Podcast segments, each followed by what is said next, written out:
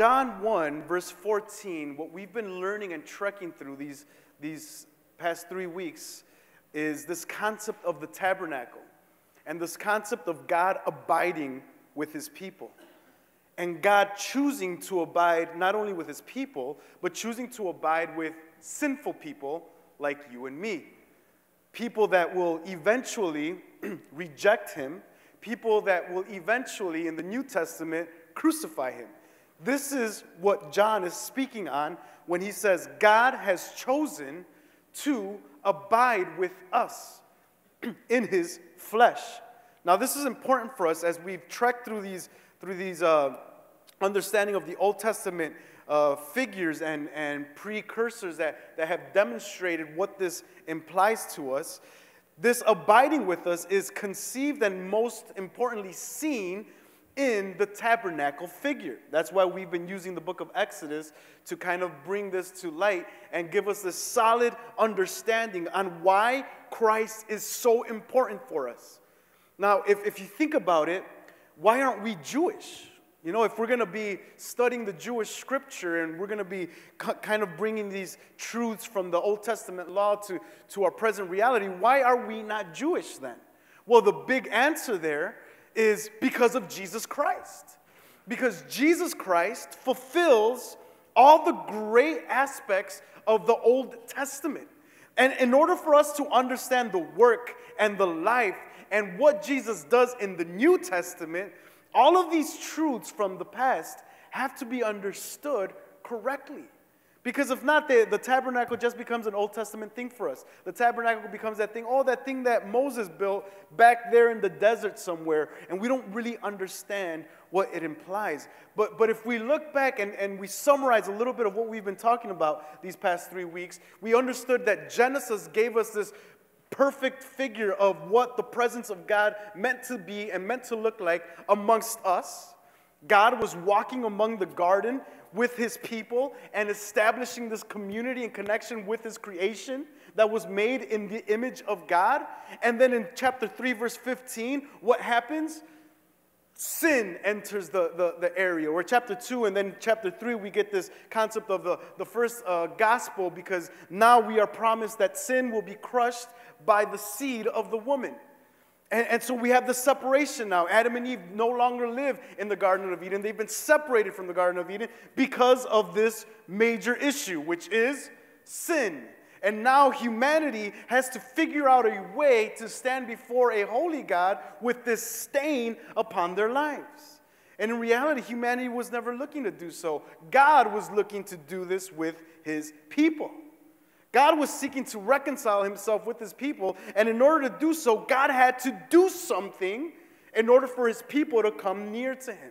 And so we get this liberation from, from Genesis chapter 50 and on in, into the book of Exodus. These people are now enslaved. And in chapter 6, God promises, after He frees His people from Egypt, He promises to be their God and to be with them and to walk with them and to liberate them in this new journey of redemption. Now they are a redeemed people living in the presence of a holy God. So last week we spoke about the, the Exodus chapter 19, the presence of God on the mountain and God coming down and speaking with his people. And in, in order for him to do so, his people had to pay attention to some rules and regulations that had to be stipulated before they could come to meet God. One of the things that they had to do was ceremonial cleansing.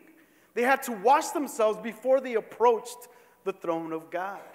And, and, and so we ended a bit in, in Mount Sinai, and, and now we're going into what, what it means for the tabernacle. Now that the tabernacle is about to be built, we'll get to understand why this is now the abode, the dwelling place of the most holy God. So, in order to do so, let's go back to Exodus. Exodus chapter 25, we'll start there. And it's interesting to see the language in Exodus chapter 19 because we see this language of God coming down. And after chapter 24, we see God abiding and dwelling on the mountain. And after 24 and 25, we see God dwelling in the tabernacle. So he no longer just comes down. He no longer just speaks from above and then retires. He no longer just, just, just peeks his head into our time and into the creation aspect, but now he lives amongst his people. And I just want to remind you what he says in chapter 25, verse 8. He says, And let them make a sanctuary that I may dwell in their midst, exactly as I show you concerning the pattern of the tabernacle and of all of its furniture. So you shall make it. So here God is desiring to dwell with his people, and he asks for a tabernacle to be built. And then we go on to a long repetitive streak between chapters 25 and 40 of everything that has to happen within the tabernacle. Every measurement, every detail completely scrutinized by God so as to give the exact way of how to be worshiped. This, this becomes clear in, in, in John. We, we get to John chapter 4 and, and we see what worship truly is. God says that they will worship me in spirit and in truth. There is a divine mandate on how God wants and yearns to be worshiped. It doesn't change in the New Testament. We don't just worship God however we feel like it. There is a divine way to do it because God orders it that way. And this is what, what's done in the Old Testament. And so in the Old Testament, we get this concept of God abiding within a, a place, a location in the middle of his people. And, and we're going to go into it not too in detail, but some of the elements within this tabernacle, especially within one of its most holy places, because it's broken up into three the outer courts, the holy place, and then the most holy place, which is where the Ark of the Covenant is found. So go with me in the same chapter 25, we're going to see this important uh, element come to light. Verse 17 says, You shall make a mercy seat of pure gold. Two cubits and a half shall be its length, and a cubit and a half its breadth or its width. Here is this mercy, mercy seat concept that is found on top of the covenant. Now go with me to verse 22. There I will meet with you, and from above the mercy seat, from between the two cherubim that are at the ark of the testimony, I will speak with you about all that I will give you in the commandment of the people of Israel. So not only do we have a concept of a mercy seat on top of the ark, which is in the most holy place, but we have a description of what needs to be done. What happens on that mercy seat? What happens in the most holy place? Well, what happens is this God meets with the mediator of his people. God meets in order to instruct his people. God will live there in order to speak from there to his people. In the book of Exodus, we get this concept of the tabernacle being built alongside the elements. In the book of Leviticus, you may look at the book of Leviticus and be like, oh my God, this is all these rules and all these laws are a little bit too um, too boring, for lack of a better term. But within Leviticus, God is always speaking from where? He's always speaking from the ark. And so this is important because the way God's living with his people is again this concept of his voice and of his word guiding his people time and time again from the mercy seat or the place of propitiation. This is God's pattern on how to dwell with his people. It becomes an oxymoron in Israel to be an Israelite and not be guided by God's word. You can't be a child of God, you can't be an Israelite and not be guided by God's word. In order for you to become a true child of God from his chosen people, you must be guided by his word. And that's no different, my friends, in our modern context. We call ourselves Christians, but what we've realized in 2019 was we didn't even get halfway through Genesis in reading of our scripture. We, don't, we didn't even read three, four books of the Bible all of 2019. And that kind of has brought this weight on us for 2020 and said, man, last year we, I only read two books of the Bible. This year, I'm going to try to read at least three and a half. it becomes saddening to, to try to think that we can exist as a people under God and not know his words. In Israel's time, this was an oxymoron. In our modern time, the Christian, it's an oxymoron to call yourself a Christian and not be guided by God's word. It just can't be. You need to be guided by God's word. You need to know God's word. I need to know God's word. But in this ark, on top of this mercy seat, God is speaking and God is enthroned. So I want you to visually catch this. We have the ark, it's a little box, well, actually a bigger box, and it's wrapped in gold made out of wood, but it's completely entrenched in gold, the purity of it, the perfection of gold. It has two very long poles because no one could touch the ark, so the way it was transported back and forth was by these two very long poles that were also um, completely filled with gold. And on top of the box is the lid. Now, the lid is what the Bible calls the mercy seat, it is the covering. So the lid goes on top of the ark but when you remove the lid inside of the ark, as we have mentioned, there was various elements in there. But one of the main elements that we find are, are the tablets of God, are the, the testimony of God, are the Ten Commandments. And, and in the book of Hebrews, the book of Hebrews adds that, that the staff of Moses was in there and also the bread of manna was in there as well. But we have this concept of, this, of, the, uh, of the Ten Commandments inside the ark. This is God's instruction for his people. Remember that. It was the instruction of how people were going to live before God and how people were going to live before others. And then the mercy seat covers this. So, what happens? From this mercy seat, where there's two cherubim facing each other, their wings are extended towards each other, in that center, God is speaking to his people. But what becomes very important of this mercy seat is that in Leviticus, in chapter 16, we have this wonderful visualization of the priest sprinkling blood of sacrifice over the mercy seat. Now, why was the priest sprinkling blood over the mercy seat? Because once a year, the priest had to come in and atone for the sins of all of Israel. Why did he have to do that? Because Israel time and time, again and again, would break the law that was in the ark. So, between the ark of the covenant inside, between the law, sat the mercy seat and God above it. In between that, in between the broken law and God, we have this visual of the blood of Jesus Christ, the future lamb, the future propitiation, on top of that. Now that becomes very important because the only way people in Israel's time were able to still exist was because of that blood on top of that mercy seat. That reminds us exactly of what we as a people in our 21st century context exist for or the reason why we exist. We are only here because of what's in between God and law. It's grace, which is the blood of Jesus Christ. We're going to celebrate this in the communion service at the end of the sermon, so prepare your hearts for that.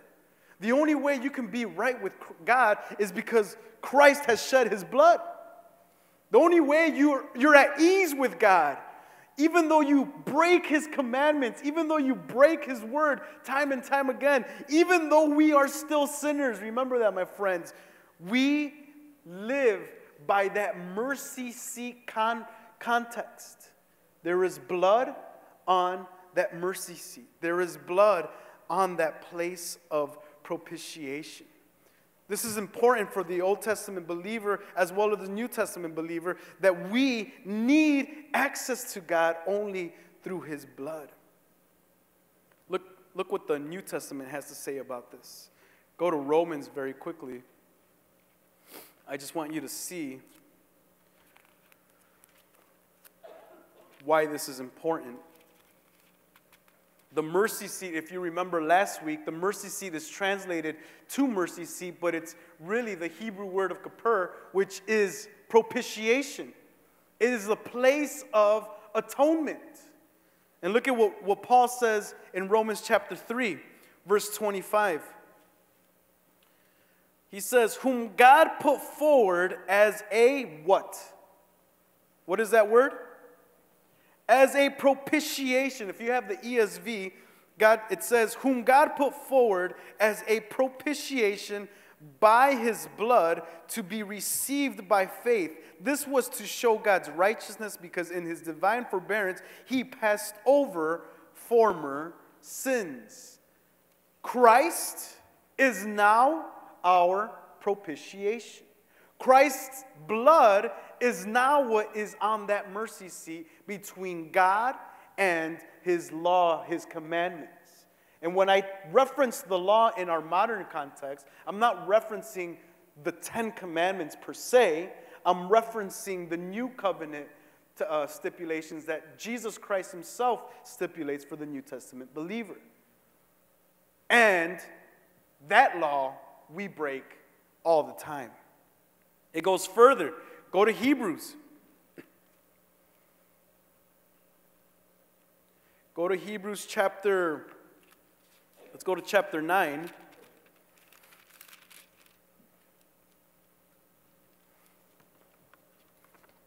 And this is why this tabernacle concept is so important.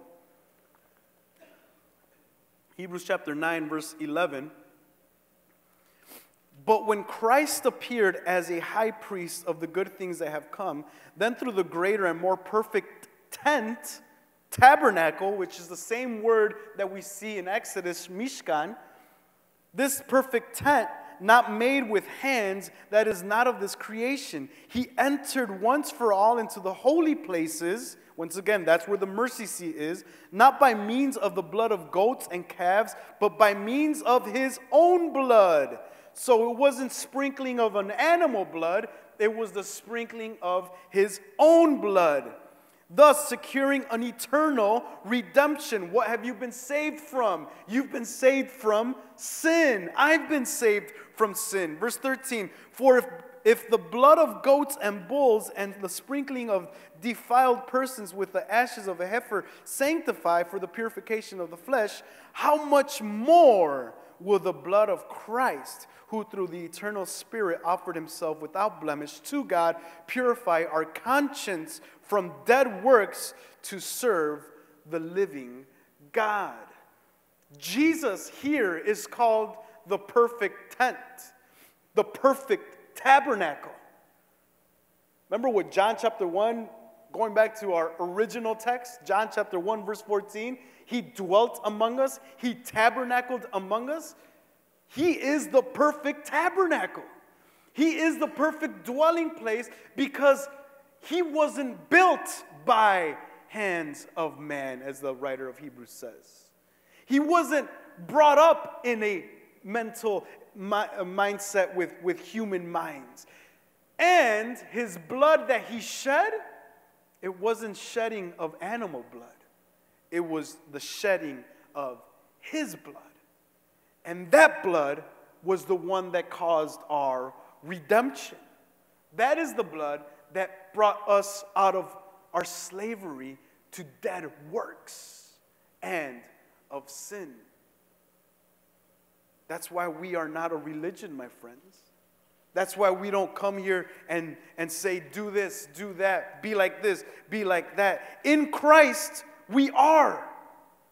We are in this notion of of, of being redeemed and being a redeemed people. One final verse in Hebrews, go, go back to chapter 4 in the book of Hebrews. I just want to press this. I want you to see the importance of the tabernacle.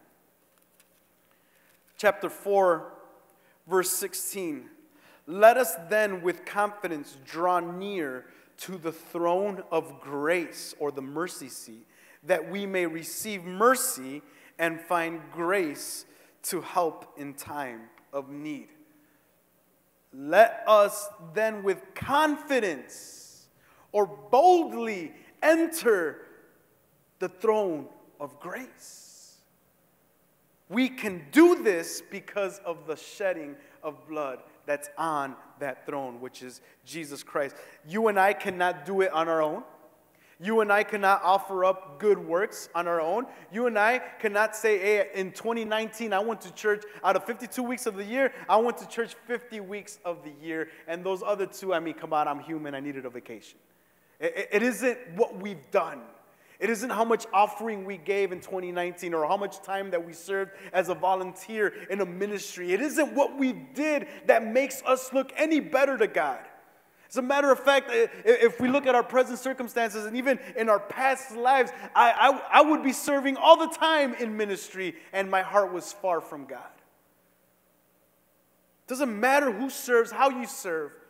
What matters is are you approaching the throne of God by the means of our entrance, by the means of Jesus Christ? That is what matters, my friend. That is what matters when you are in the presence of God, in the midst of His people, understanding that God is in our midst, that we are sinners, but we are here because there has been blood that is sprinkled in between that which separates us from God and that which draws us near to Him His blood. And we are all in appreciation of that wonderful work of the blood of Jesus Christ. And once again, this is in preparation for our communion service at the end of this sermon. God designs this mercy seat where he sits and speaks from in, in Exodus chapter 25. It, it's made out of gold. It's, it talks about his perfection. It talks about its, its purity. And it's designed for his people. And that design becomes fabricated by his very own people in chapter 32. Just, just go there very, just, we're not going to look too deeply in there. but in chapter 32, the people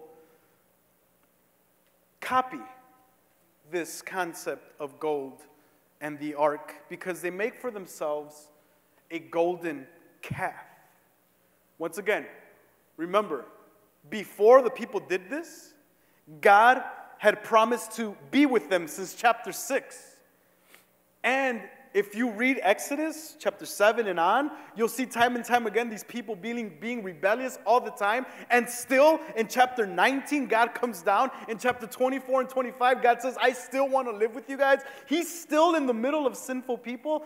In, in chapter 23, we read that, that the people of God were going to follow God's commandments and they were going to obey His word and His law. And in chapter 32, they're just like, you know what's taking too long for Moses up there on that mountain?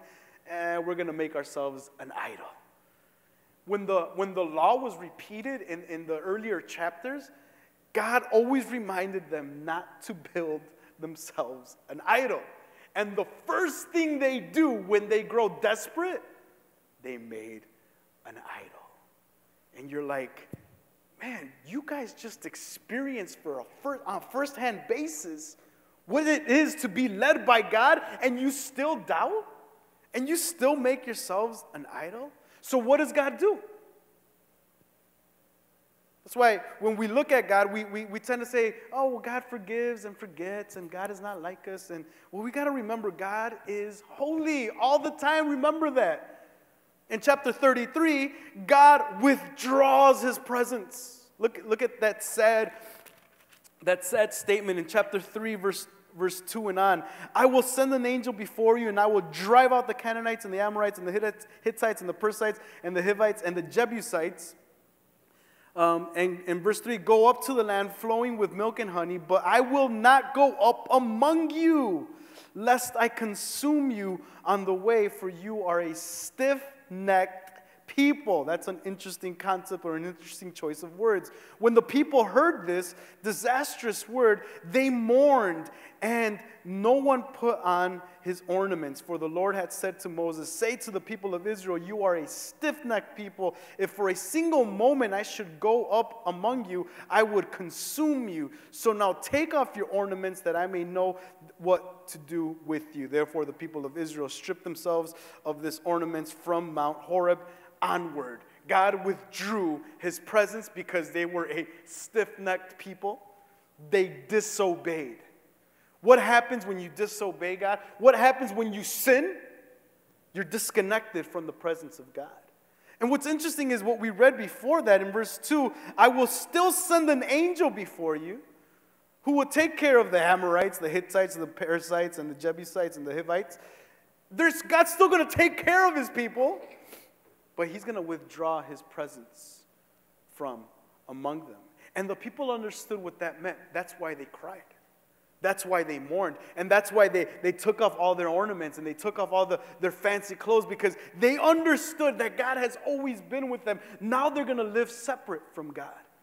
Now they're going to live like they lived for the 430 years in the desert before God intervened in their lives. But what happens? Moses intercedes for his people. Here we have Moses as mediator with God and his people. Moses intercedes on their behalf, and in verse 7, it says of chapter 33 Now Moses used to take the tent and pitch it outside the camp, far off from the camp, and he called it the tent of meeting. And everyone who sought the Lord would go out to the tent of meeting, which was outside the camp. This is interesting because this, this camp or this tent was not inside the camp.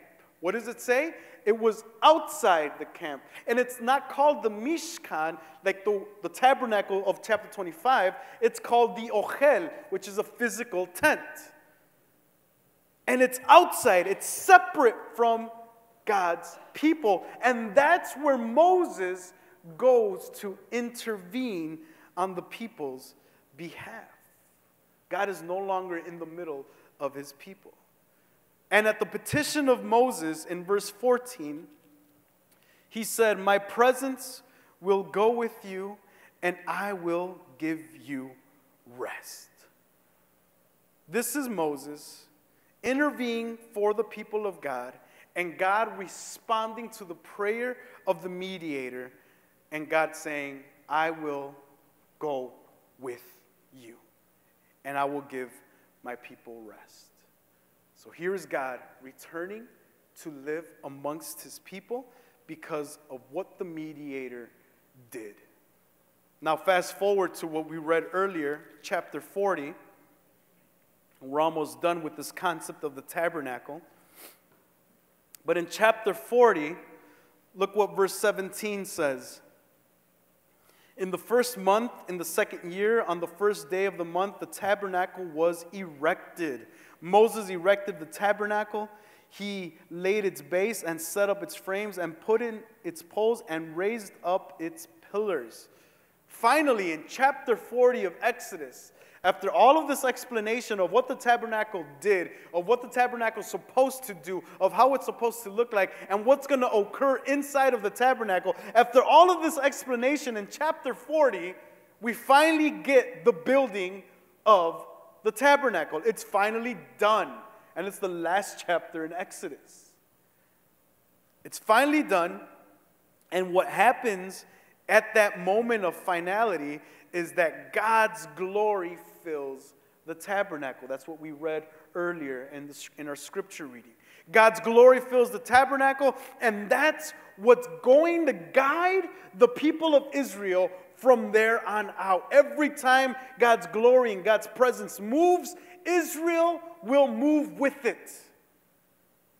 Israel is guided by God's sovereign rule in that tabernacle. And that's why, if you read Leviticus and Numbers and Deuteronomy, God is speaking from inside of that tabernacle. The sad part is in, in, his, in the history of Israel is that there's a moment in time, and we read this in Samuel, where the presence of God leaves the tabernacle, and then we still have empty worship going on.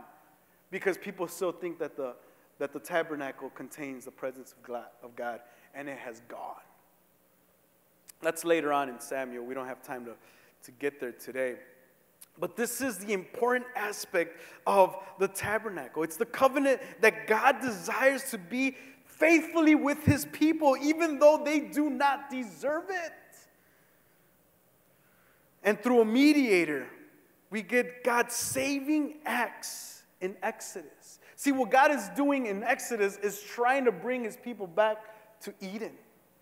There is a constant return to this place of God's presence, God's abode, God's dwelling with his people. But his people just make it hard all the time because people always tend to disobey God. It's in our very nature. God's word is what's translated in this Exodus story and narrative. And the repeat, redeemed people learn how to live because God's word is instructing them on how to do so. Leviticus offers us the sacrifices that are to be performed, and every detail of worship is, is completely set out for the people of God in the book of Exodus. There is a proper way of worship. And, and what I want you to get even more about the tabernacle, and so I want to finalize this today with this understanding of the tabernacle, is I want you to understand the layout. Now, I'll do a class on exactly everything that's going on in the tabernacle later on, but the layout of the tabernacle is very important. Where is this tabernacle supposed to be? In the middle of the camp. Now, in this middle, we have this erection of, of, of, of, of these walls, of these tents. So I, I was measuring these, these, uh, these uh, pipe and drape right here, and it was roughly that exact height. So you really can't see over, or you can't see what's in, on the other side because it's fairly tall. It's not 12 feet, but it's not four foot fence where you could kind of see what's on the other side. This is what was around the, the whole encampment. So the, tab, the, the tabernacle was inside these walls. No one could look in on these walls. So, what does this do? This immediately, even though God is in the middle of his people, there are these boundary markers around it reminding us that God is holy and that there is a separation between God and his people. Even though God is living with his people and amongst his people, in the middle of his people, there is a separation. And the separation, what's interesting is that the, at the east side of the tabernacle, there's only one entrance. There isn't multiple entrances to the tabernacle. You can't come in however you want. You can't jump over. You can't just like glide in however you want. There is only one main entrance to the tabernacle, and it's at the east end of the wall. And in that, it's designed, even the, if you look at Exodus, there's a specific design on how the entrance, the, the, the curtains of the entrance are, are supposed to look. And in that entrance, that's only the only entrance to the tabernacle, the very first thing you see is the altar of sacrifice. So, what's going on here is that the tabernacle and the camp in its surrounding, it comes in, and the first thing you are to do when you enter into the tabernacle is offer up sacrifice. What's most important here is that blood is the first thing that is required of those entering the tabernacle. The priests do the sacrifice on behalf of the people. And then it goes on to the bronze altar or the bronze basin where they are to cleanse themselves before they enter the actual structure of the tabernacle. So you get this there's one entrance. The first stop is blood, second stop is washing, and then you could come in to the holy place. And in there, there's, there's a couple other elements before you enter into the, the, the most holy place. But the concept is a reminder of how we are standing before God. This is our spiritual layout. This is Israel's spiritual layout. The tabernacle reminds Israel of how they are before God. And that's why they needed to offer up these continuous sacrifices in order to achieve entrance into the tabernacle, into the presence of God where the mercy seat was. Well, that's the tabernacle in a nutshell. In a general sense, that's what the tabernacle is doing. But for us, we go back to John chapter 1. I just want to read that with you one final time. Because believe it or not, friends, we are going to finalize this section today. And the Word became flesh and dwelt among us. The Word tabernacled among us. So, all of this visual imagery that we are seeing in the tabernacle gets fulfilled in Christ. I want you to see this glorious truth. Forward to Colossians chapter 1. I, I just want you to see this. Colossians, the book of Colossians, chapter 1. Look at what Paul says. To them, God chose to make known how great among the Gentiles are the riches of the glory of the glory of this mystery. What is this mystery?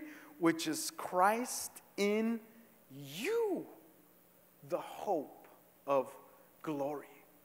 This mysterious element that God chose to reveal to Israel is that the Gentiles, which are you and me, have what, what Paul calls this great mystery is revealed that Christ is now in who? Easy, friends. In us. In me. Say it with me this morning. In me.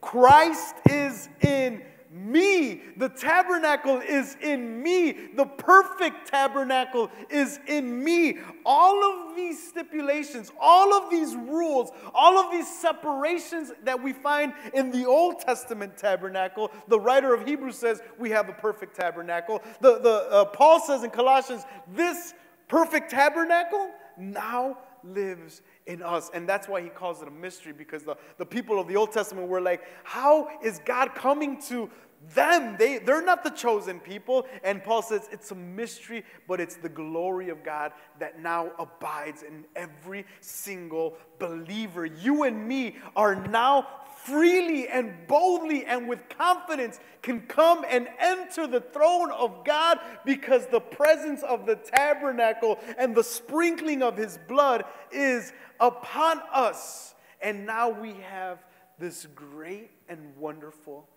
opportunity to approach the throne of God because of his grace.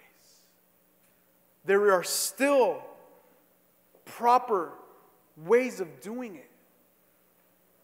However, the most humbling is to understand that I can do nothing. I am a sinner in need of God's grace. And the way I come to God is by His grace alone.